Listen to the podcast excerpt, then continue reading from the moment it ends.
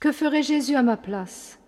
Mettons-nous à l'école de sœur Marie de Sales Galerne, religieuse française de l'ordre de la Visitation, née en 1895, morte en 1932.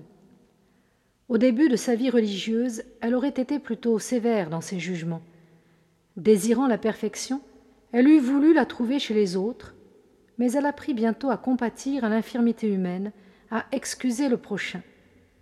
Voici ce qu'elle écrit. Sous l'apparence ennuyeuse de tel ou tel prochain, il y a l'image divine cachée.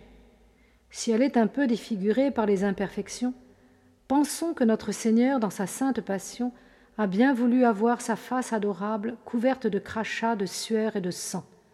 Ne le reconnaissons-nous pas sous ses traits défigurés?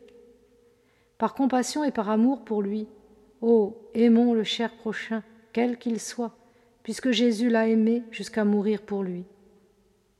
Une fois, après la Sainte Communion, le divin cœur vint avec une bonté et une tendresse infinie me communiquer son esprit de petitesse et de charité, disant Entre en participation de mes biens.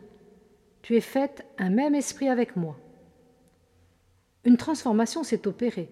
Je ne vis plus de ma vie, mais de la vie de petitesse et de charité de Jésus hostie.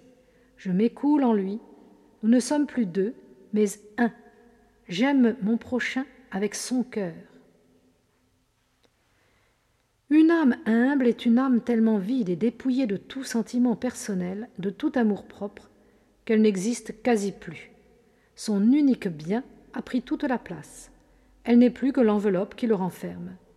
Alors le Père se penche vers elle. Il prend en elle ses divines complaisances. Il ne voit plus que son Fils Jésus. Elle permet ainsi à ce doux Sauveur de vivre encore ici-bas sa vie solitaire, sa vie cachée, sa vie soumise, etc.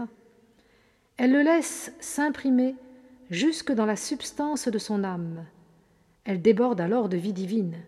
C'est comme un petit ruisseau qui coule, fécondant tout sur son passage, parce qu'il demeure toujours en sa source.